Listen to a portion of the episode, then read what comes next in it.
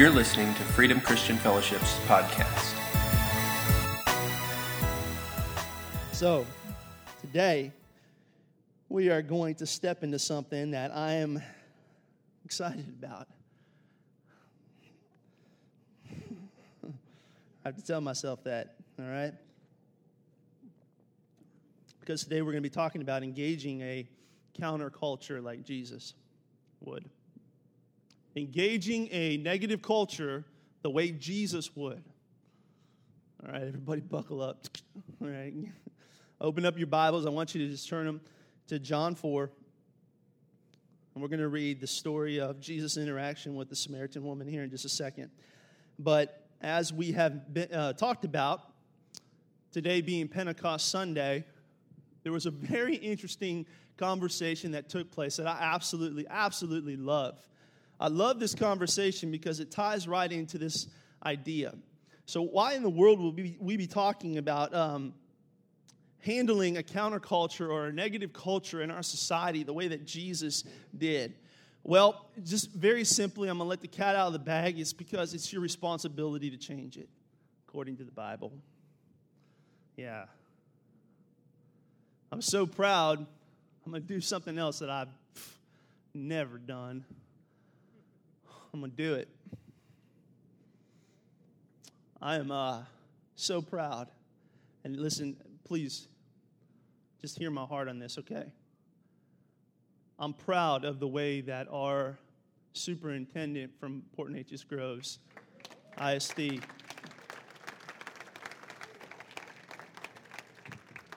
handled a very, very sensitive um, topic, standing on truth and executing a great amount of grace and love.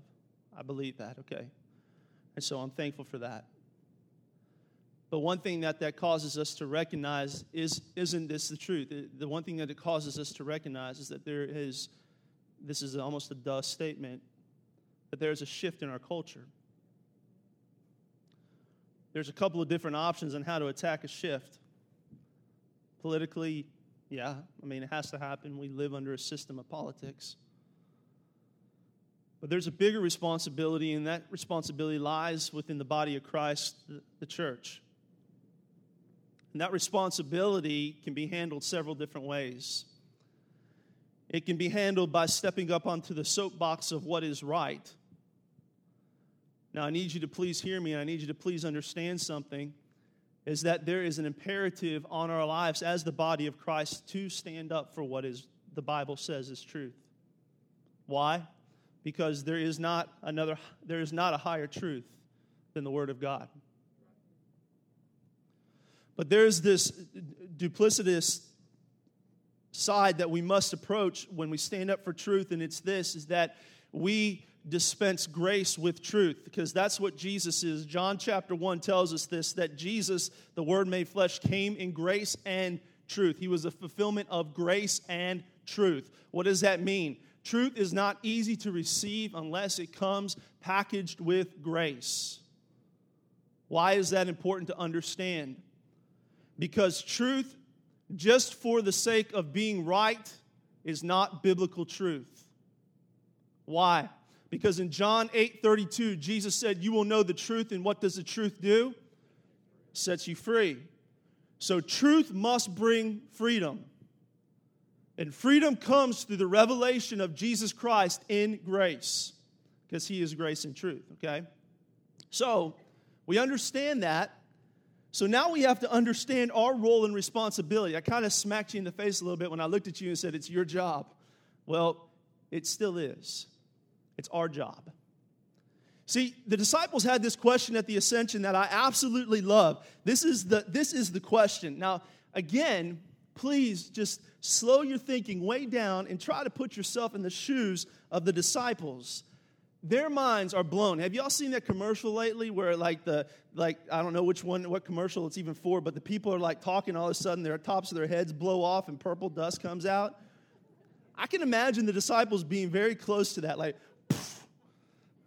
here's this dude? They're thinking about he he walked on water. Like, did y'all did y'all see? You remember that time he walked? On, he walked. He walked. Did Peter? Did he walk on water? Yeah, he walked on water. Did you see him remember when he raised that, that, that dead boy?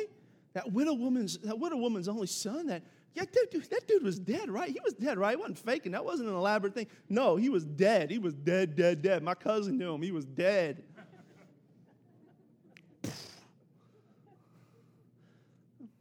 Remember when he said he had to leave and like he said like and I was like Peter was like oh like I'm never gonna deny him. Uh uh-uh, uh I got his back for life. We're you know we're homies for life. And and of course he's on being being tried and you know Peter runs from a teenage girl.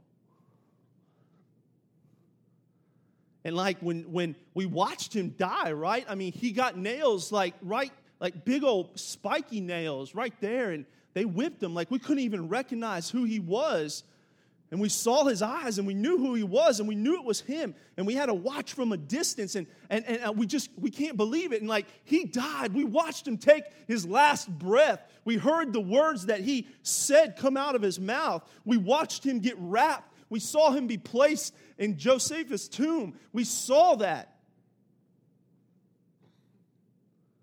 But then, but then, just, just remind me, pinch me, guys, pinch me. Like, he showed back up, right? Like he walks straight through that wall. And he's like, hey, hey, don't trip out because look, feel, feel the marks. Here's my point. The disciples were living in this mind blown condition. And so, of course, the question that comes out in Acts chapter 1 as they are watching Jesus do his last final crazy thing, he's ascending into heaven. And the best way I can do that is what's in your mind, too, like levitating up. Woo! Jesus is going up saying, Goodbye, y'all, like doing the pageant wave, you know, like, see y'all later. I'm going to be up there.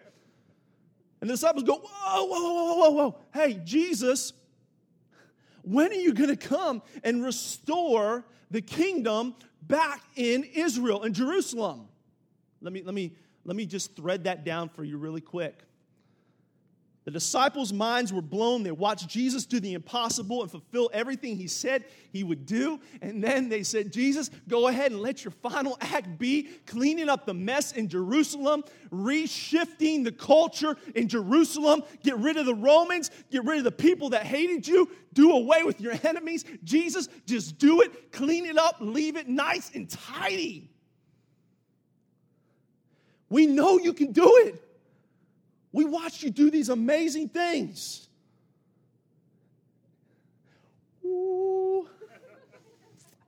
It's not for you to know the hour of the day that the Son of Man will return because it's only going to be then when it gets tidy.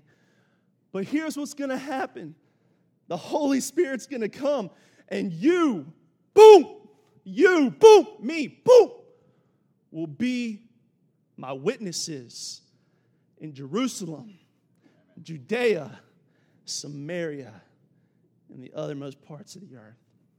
See, Jesus answered their question, and it gets me excited. I'm sorry. It gets me excited because it's the same question we have today, isn't it? God, when are you going to come and fix the mess here? And Jesus is still going, Ooh. You ain't going to know when I'm going to show up. But here's what I'm going to do I'm going to give you my Holy Spirit and power, and you're going to be a culture shifter. Disciples saw that coming in fulfillment in Acts chapter 2 because when they were filled with the Holy Spirit, immediately they went out filled with the Holy Spirit, and Peter gives his first sermon in Acts 2 17 through 21. It says, In the last days, God says, I will pour out my spirit on all people. Your sons and your daughters will prophesy. Your young men will see visions. Your old men will dream dreams. Even on my servants, both men and women, I will pour out my spirit in those days, and they will prophesy. I will show wonders in heavens above and signs in earth below, and the blood and fire and billows of smoke the sun will be turned to darkness and moon to blood before the coming of the glorious day of the Lord. Talking about the return of Jesus. Here's what I want you to hear because this is the sermon. This is the sermon. Here's the breakdown of the sermon. Point one God's Holy Spirit has come to men, will continue to be poured out to men until when? Until we begin to see things shift and, and change, and that change is speaking of point number two the return of Jesus Christ to the earth. Hasn't happened yet. And here's the outcome of the Holy Spirit being poured out upon men. Verse 21 And everyone who calls on the name of the Lord will be saved. So we see here that this, the purpose of the Holy Spirit, is to bring us into this relationship that causes us to call upon the name of Jesus. What shifts a culture is when a people who are filled with the Holy Spirit begin to declare the name of Jesus and people begin to call out upon the name of Jesus to be saved. How did Jesus do it? All right. In John 4, 4 through 26, we see an interaction with Jesus and a, a woman in Samaria. And I, I'm going to just skip through some of this, but if you're there, you can read along with me. In verse 4, it says, Now he had to go through Samaria. So he came to a town in Samaria called Sychar, near the plot of ground Jacob had given to his son Joseph. Jacob's well was there, and Jesus, tired as he was from as he was from the journey, sat down by the well. It was about noon. So we see Jesus here. And the important thing that I want you to gather and I want you to understand because we're talking about shifting a toxic culture the way Jesus would is that I personally choose to believe that Jesus doesn't do anything on accident. And see, what you need to understand about Samaria is that Samaria was the archenemy of a good, God fearing Jew. Matter of fact, it was, it was worse than enemy. I'm not, I'm not talking about like bulldogs and Indians type thing. This isn't like a Friday night rivalry gig. This is like looking at a group of people with the classification Samaritans looked at Jews with utter contempt and disgust. Jews looked at Samaritans with utter contempt and disgust. They considered each other the scum of the earth, literally, the scum of the earth. There wasn't anybody on earth that God created that would be below them. They had utter disgust for each other. But Jesus chose to go to Samaria. He chose to bring his disciples through this place because I believe being led by the Holy Spirit, Jesus was beginning to set a model that he needed his disciples, and even further down the line, us who are his disciples today, to see. Because I believe in one aspect of this just amazing passage, Jesus began to give us a model on how to shift culture. This was not a culture that Jesus would have naturally associated with. This is not a culture that Jesus agreed with. This is not a culture that Jesus liked whatsoever in his flesh. This is some place that he went that was much different than him. Verse 7 When a Samaritan woman came to draw water, Jesus said to her, Will you give me a drink? The Samaritan woman said to him, You are a Jew, and I'm a Samaritan woman. How can you ask me for a drink? The question doesn't become odd, understanding the difference between the two types and groups of people. This woman was being rude, intentionally being rude. If a Samaritan was on the side of the road dying, a Jew would walk right by without caring would maybe even spit in its direction, in the Samaritan's direction, and, and vice versa. And now pause and think for a second. Jesus talked about another Samaritan, didn't he? In a parable form. He talked about the Good Samaritan. And he gave a parable to the hearers there. Again, Jesus doing something that was a further stretch in understanding that things have to shift in our hearts in order for culture to shift. And he used the idea of a Samaritan being the hero in a parable for the very purpose of understanding that in order for us to see the fulfillment of what Jesus declared at the ascension, we have to be a people filled with the Holy Spirit that move past some of the differences that we hold in culture. So, this woman's question is not, it's direct, it's, it's personal. She's going, hey, I don't like you, and you shouldn't be asking me for a drink because you stink, sucker. Jesus answered her and said, If you knew the gift of God, who is and who it is that asks you for a drink, you would have asked him, and he would have given you living water. Sir, the woman said, You have nothing to draw with, and the well is deep. Where are you going to get this living water? Of course, her sarcasm is bleeding through this conversation. Jesus is doing something that's transcending the, the, the, the, tenseness in the culture right here. She goes on and says, Are you greater than our father Jacob, who gave us the well and drank from it, as did also his sons and his livestock? I want to pause and just give you brief history because a Samaritan would believe the first five books, what we call the Torah. But after that, they did not recognize any of God's prophets. They did not recognize any of prophets, nor did they believe in the fulfillment of a Messiah to come. The one thing that they held to, the ground that they held to, was where they were sitting there in Samaria, which is called Jacob's Well, was a place that was given, that they believed was given by God to them as a sacred place. Further in this conversation, she goes on as she recognizes what Jesus is doing and speaking to and gets a little bit more religious. Here's my point is that when we hit culture, the most important thing that we have to do is escape religious conversation. Because listen to what Jesus is doing. Jesus is doing what Jesus came to do. And he's beginning to, to dive into the core of what is really the need for this woman. But yet her sarcasm and her hardness of her heart still remains. Here's Jesus' response in verse 13 Everyone who drinks this water will be thirsty again, speaking of the well water from Jacob's well. Here's what Jesus is saying Your sacred place isn't bringing you any life, is it? What you're camping out on religious truth, if it's not bringing you life, is it has, has it have any worth?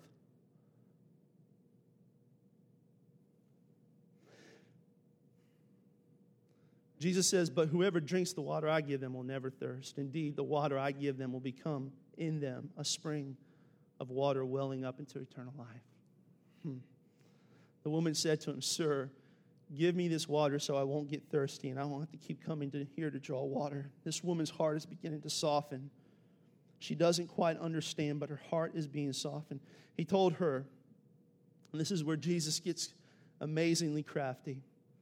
He says, Go and call your husband and come back. She says, I have no husband. Jesus said to her, You're right when you say you have no husband. The fact is, the fact is, the fact is, you have had five husbands, and the man you are now you now have is not your husband. What you have just said is quite true. In verse 19, we see the conversation shift completely. Sir, the woman said, I can see that you are a prophet. Our ancestors worshiped on this mountain, but you Jews claim the place where we must worship is in Jerusalem. This woman hits a crossroads in her heart. And I'm going to bring this all around, but I, I want to give you a background, okay? So just stay with me, please. This woman hits this point, and again, it fortifies the revelation that we all must carry. Truth without freedom is not truth. Because this woman comes and says, Listen, you're picking my mail. You're telling me things that nobody else knows. Now I'm beginning to see that this isn't just a happenstance conversation, but you, you designed this because you, you're a prophet. This is a woman that doesn't recognize prophets, not Jewish prophets. She goes, I see that you're a prophet. And so her response is this Our ancestors say we come and we worship on this mountain. And you Jews, your God says that you go and you worship in Jerusalem. Here's what she's doing is she's clinging to the last little bit of her truth. And I love, love, love what Jesus did. See, she wasn't lying. She wasn't far, she wasn't off the truth, but her truth didn't have any power to make her free. Her truth didn't have any power. Her knowing where to worship did not make her free. It did not make her a woman free from condemnation. It did not make her a woman free from the brokenness that caused broken relationships. It did not make her a free woman. Her knowing where to worship did not make her free. She looks at Jesus and is saying, Are you telling me where to shift my worship at? Because you're talking to me like somebody who's never talked to me before. Are you telling me to go down Jerusalem so I can get it right, get it straight, that I might be free? And Jesus says, Woman, Jesus replied, Believe me, a time is coming when you will worship the Father neither on this mountain nor in Jerusalem. You Samaritans worship what you do not know. We worship what we do know, for salvation is from the Jews. Yet a time is coming and now has come when true worshipers will worship the Father in spirit and in truth, for they are the kind of worshipers the Father seeks. God is a spirit, and his worshipers must worship him in spirit and in truth. Jesus goes and says, Listen, woman, there is a God who knows you. He knows you so much that I'm here. He knows you so much that he really didn't care about the, the, the, the, problems that we have between our cultures. He loves you so much that he set up this interaction. He loves you so much that not only does he know how many people you've been with, how many failed relationships you've had, but he knew where you were going to be at noon.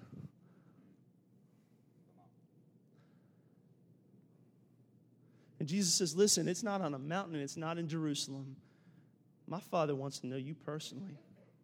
See, He knows you personally, and He loves you personally. And when you begin to receive Him personally, you're going to be free, free indeed.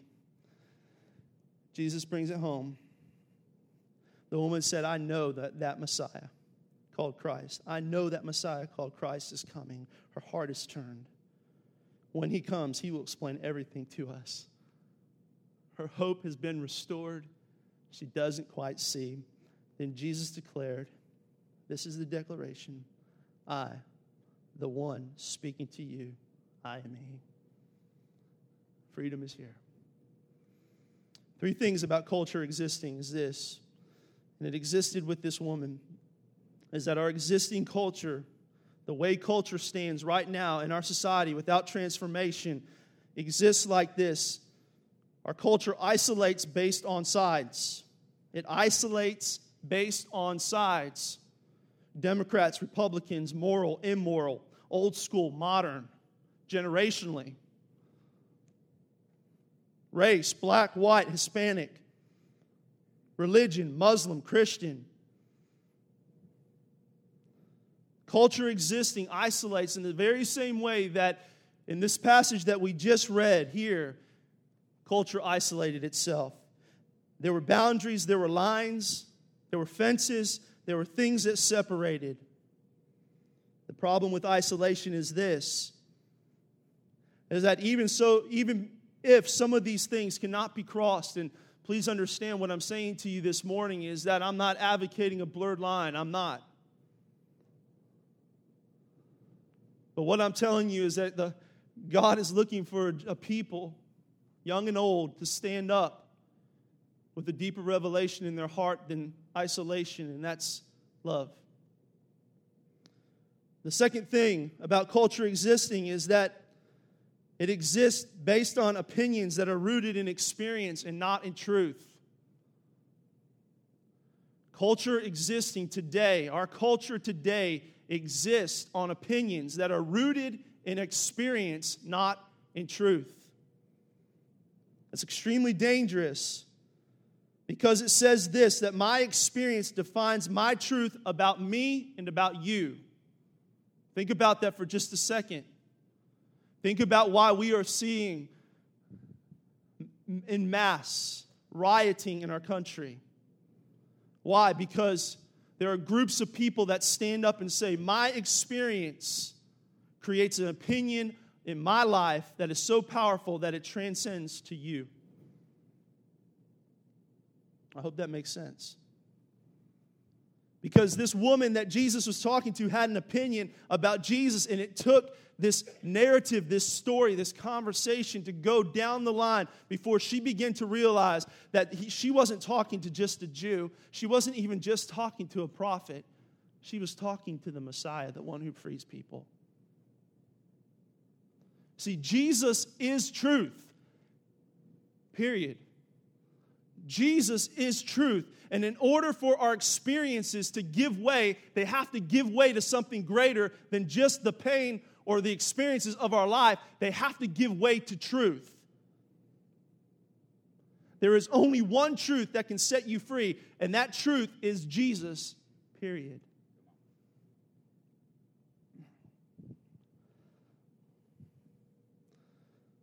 The other problem with our opinions that are rooted in experience is this is that our experience will only allow us to go as far as our fear.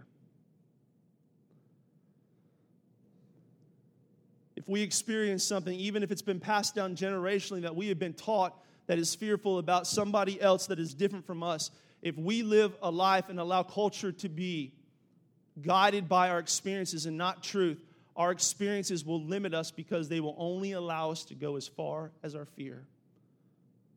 What if transformation is three steps past your fear?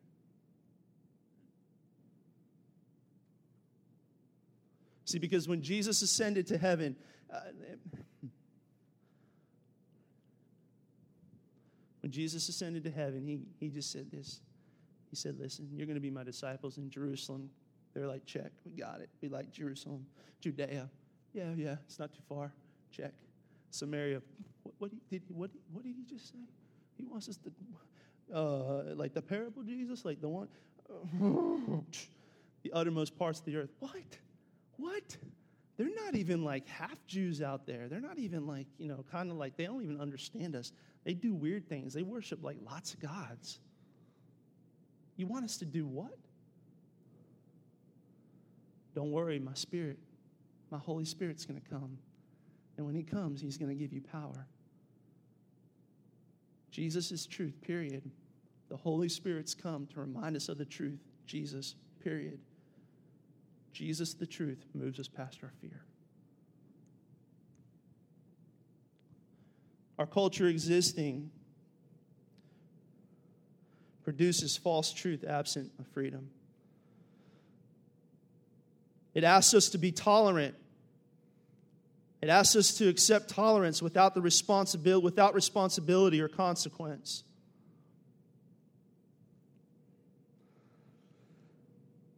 The problem with tolerance without responsibility or consequence is that it's not tolerance at all, is it? It's not. No. Listen, young generation, I want you to hear me on this, please because this is about to be in your hands. Can I, can I, let me pause. Let me pause. All right. I feel like I got to pause. I really, I really dreaded this message. I'm not, I'm not joking with you. So I preached it to my kids yesterday. and, and I realized that I watched my kids as I preached this message, and they just looked at me like I had three heads. I didn't do it on purpose. I just started to lay it out. But I looked at him and I said, Hey, listen, I want you to understand that these things that you're seeing today, they're going to be in your hands to bring change. There is a tolerance in the world that need, the world needs to hear. And that tolerance is called grace. But grace comes with a stipulation, and grace comes with a stipulation of humility to turn to the one who's offering grace and to yield yourself and say, I trust and I believe and I lay down my life for you. Jesus is the truth. All right. So here's what Jesus did, okay? Here's what Jesus did. What we have to do to transform culture. First thing Jesus did is that he broke down walls by engaging, engaging in unfriendly and unpopular culture. Jesus broke down walls by engaging in unfriendly and unpopular culture. If we are going to be a people led by the Holy Spirit, we have got to engage a culture that we might not agree with. Jesus was intentional. He was intentional. He knew the situation before it happened, he made sure that it happened. There are people that you work with, people that you go to school with, people that you live beside that do not have the same beliefs do not have the same agenda, plans that you have. You do not agree on most things, but yet Jesus loves them. Jesus loves them, and He asks us to be intentional about engaging them, about engaging them, even though we don't agree with them. We don't see eye to eye with them, and engaging them in a place of grace, engaging them in a place where we are unafraid. And that's the other thing that I think is remarkable in this story that I love so much about Jesus is that not only was he intentional, but he was unafraid. You say, well, what did he have to be afraid of with a woman? He didn't have anything except for his reputation. Jesus was already being blasted as a friend of prostitutes and sinners. But yet, Jesus wasn't afraid to add one more to the list, and that was a Samaritan. He was unafraid. And I think one of the greatest things that we have, friends, is this is the ability to tap into the Holy Spirit and to gather the courage that we need to, to begin to engage a culture. Notice that I didn't say embrace, did I? I said engage. Engage a culture with the one thing that can transform them, and that is Jesus Christ, because Jesus is freedom. Jesus was not afraid to engage the culture, Jesus was missional.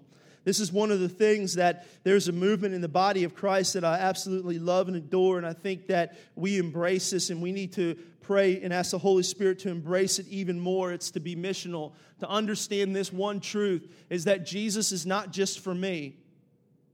Jesus does not just exist for my happiness, for my peace, for my prosperity, for my health. He does. He absolutely will. He absolutely does those things. But the reason why He does those things is that you can do, so that you will do, you and I will do what Jesus asked His disciples to do to go and to carry the message of the kingdom. That's what it means to be missional. Jesus was missional. What do you see your neighborhoods as? What do you see this workplace as? Let me give you a big, big, big picture thing. What do you see this country as? Because, friends, in gentleness and grace and love, God's never given the mandate, the order, or the command to tuck and run. So, He gave a promise early on in the Gospels in Matthew 4 and 5, and He says, Listen, you are the salt of the earth, you are the light of the world. And then in John 1, it tells us this that there's something that darkness cannot ever win against. Guess what it is? Light. And Jesus looked at us and said, You are the light of the world. And here's the revelation that comes is that when we choose to be intentional and we ask the Holy Spirit, not because we're trying to check off something on the list as a good Christian, but we're living in tune with the Holy Spirit, when we choose to be unafraid and we choose to see our life and the people around us is missional, what happens is that we actually begin to live as salt and light and we begin to see a transformation. Second thing that I love about Jesus that he did here in this story is that he went to the source of the need. He began to talk in verses 13 and 14 about this idea that there's actually living water. There's something more than just physical water being drawn from Jacob's well, that there's something bigger than being at the well that day with this woman, that there's living water. Jesus saw the need and he brought her to the source. Jesus saw the need and he brought her to the source. And listen, if there is a batting order to anything that Jesus gave us in the form of a model or a command to transform culture, it has to start with the truth that we have to be absolutely in tune with the Holy Spirit. It's not accidental that today is Pentecost. See, this is not something the church can stand up and do in some kind of strength that we possess. This is something that must be empowered with the Holy Spirit. Otherwise, we become like the Samaritan woman who just stand up and say, We worship here, you worship there, we know what's right, you know what's wrong, and no. See, because Jesus moved past all of that and he said, Listen, let me begin to blow your mind a little bit you're here to pull up natural water, but I want to take you to a place where you get living water, where when you drink from it, you don't ever thirst again.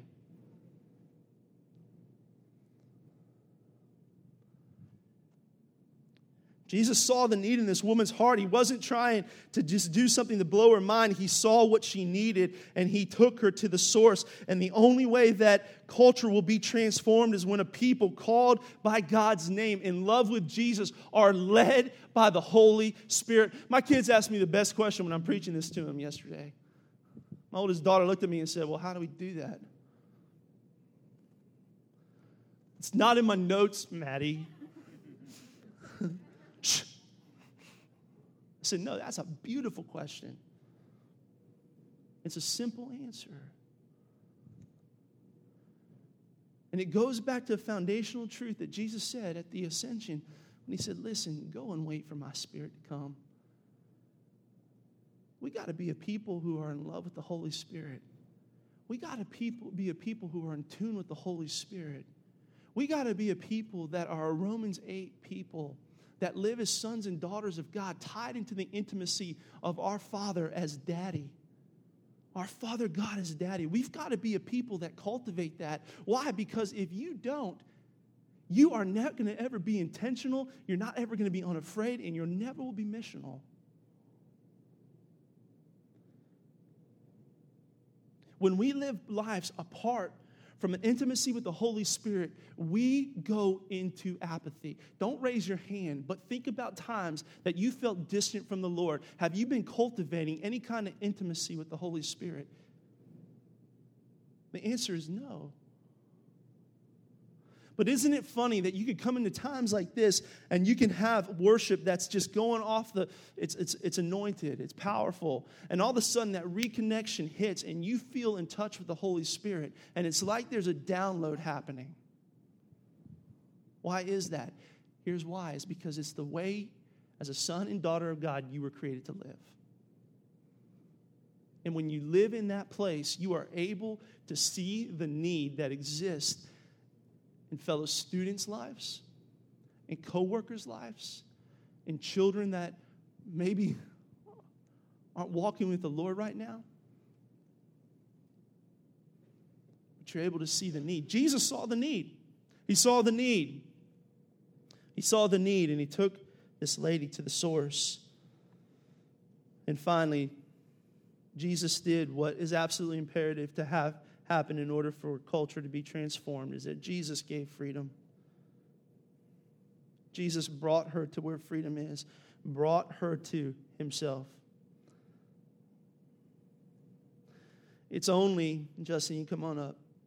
It's only in truth that we can be free. This is where we started today.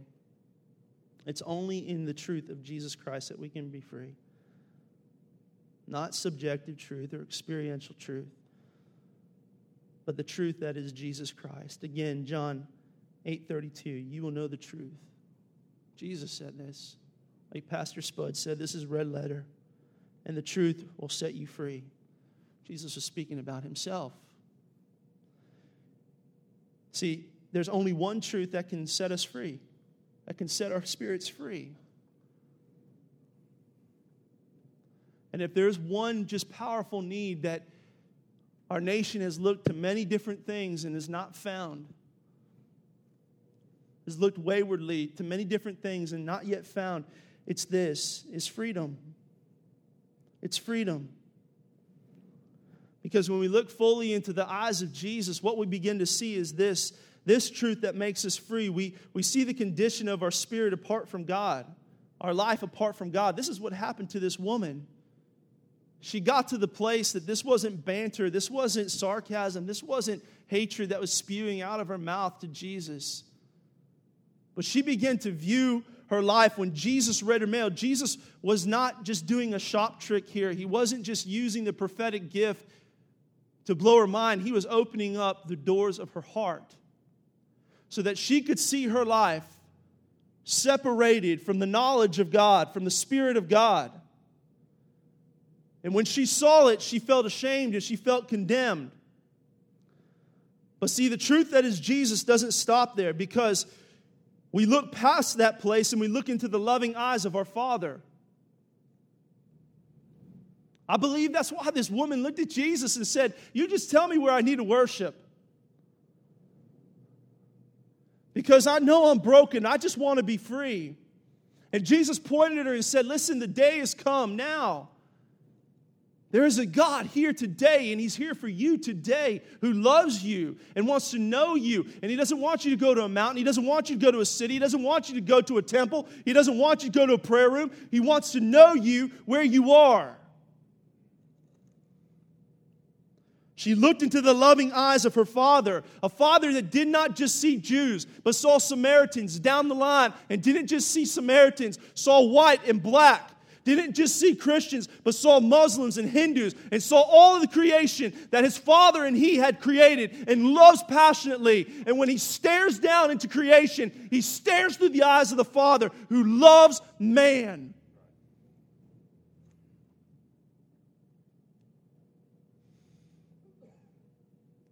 And He does this so that we begin to see our identity the Father has created for us. And when we see the sacrifice that was made ready and necessary through Jesus Christ to restore our identity as sons and daughters of God, and we look to Jesus, we become free. We become free. It's only in the truth that is Jesus that our spirits can be free. Now, let me just take it one more place, really quick, as we close. It's only in freedom that we can experience truth. Here's what I mean I'm not trying to be witty, but here's what I mean. Jesus is looking for a people, and this is where true, I believe, true culture transformation takes place. Is when a people who are truly free begin to declare the truth and the grace of Jesus Christ that makes men free. There's all sorts of sides that will argue different things. They'll even argue different things about God and who God is. Again, it's no different than the conversation that Jesus had with the Samaritan woman. She was trying to prove that her God, her version of God, was better than Jesus's. But see, there's something so powerful about a life that's been truly set free, isn't there? Because that truth really can't be undermined, can it? When we stand up as a free people and we say, Listen, I understand what you're saying and I understand what you believe, but can I just tell you about the lover of my soul, Jesus Christ, who set me free, who broke addiction in my life, who healed my body, who transformed my heart of hatred and broke that heart of stone. See, when we begin to be the people that walk in that true freedom and into the world, the truth begins to be something that is bigger than just words and sides and experiences, but becomes a truth that can in turn make people free. Jesus is freedom. This morning, I, I, think, listen, this stuff is just right here, isn't it? It's on our doorstep. There's, there's no moving, there's no budging, there's no closing the door and going into the back room and hoping it goes away. Can I just, just, just boldly say that, that Jesus isn't scared? Because of you a people who walk in freedom, who understand there's a time and a place to stand up in the truth, but truth must be accompanied with grace. That there has to be an intention about the people we go to and a difference in the way we see our cities and our neighborhoods as being places we're called to. A people led by the Spirit of God, in love with the Holy Spirit, walking in true freedom to give freedom away. Let's pray.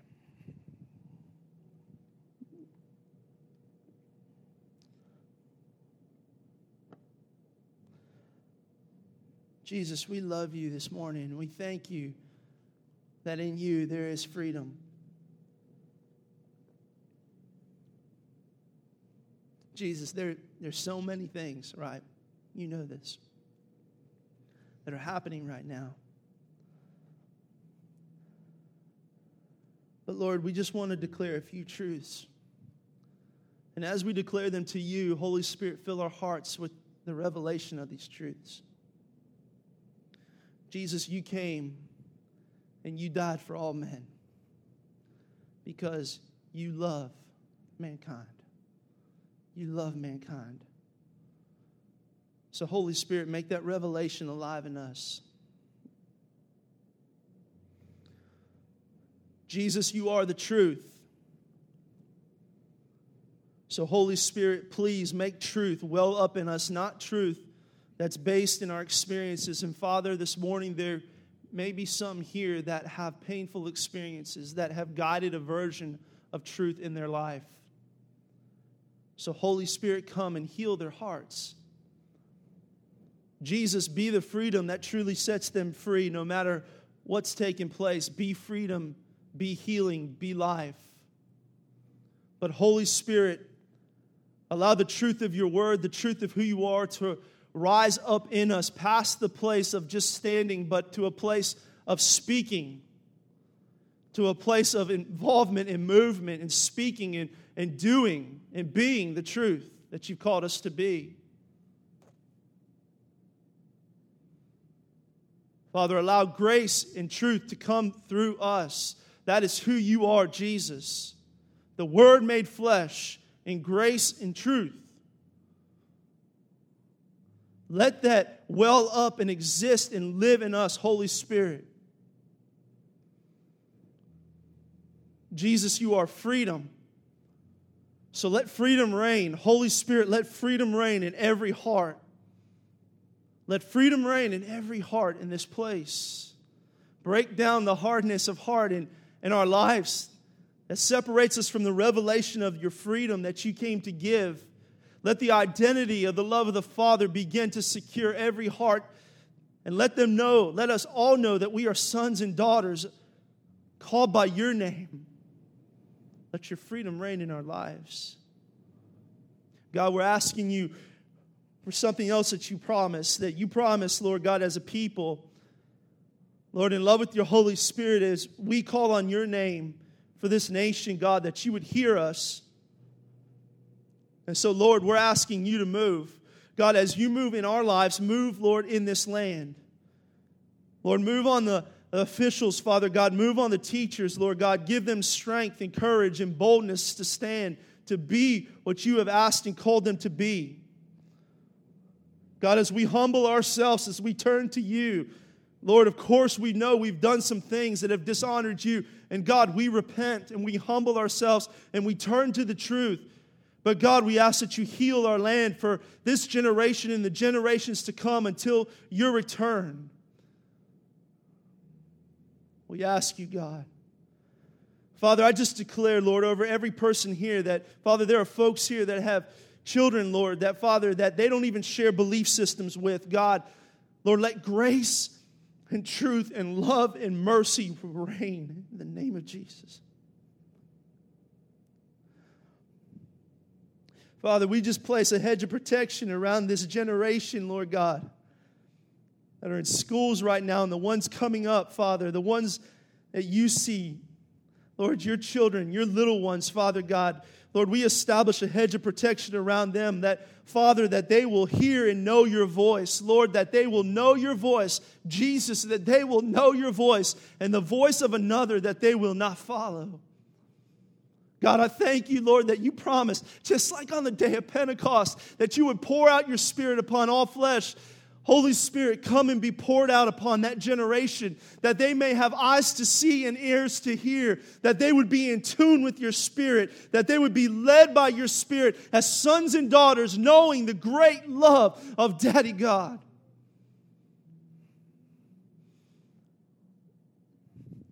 Lord, thank you also that you don't do anything on accident. And that as a people, God, with your same Holy Spirit in us, that you placed us in this moment in history, Lord, to be the change. To be the change, Lord. Let us see this world with your eyes, we pray, Holy Spirit. Amen. Amen. Stand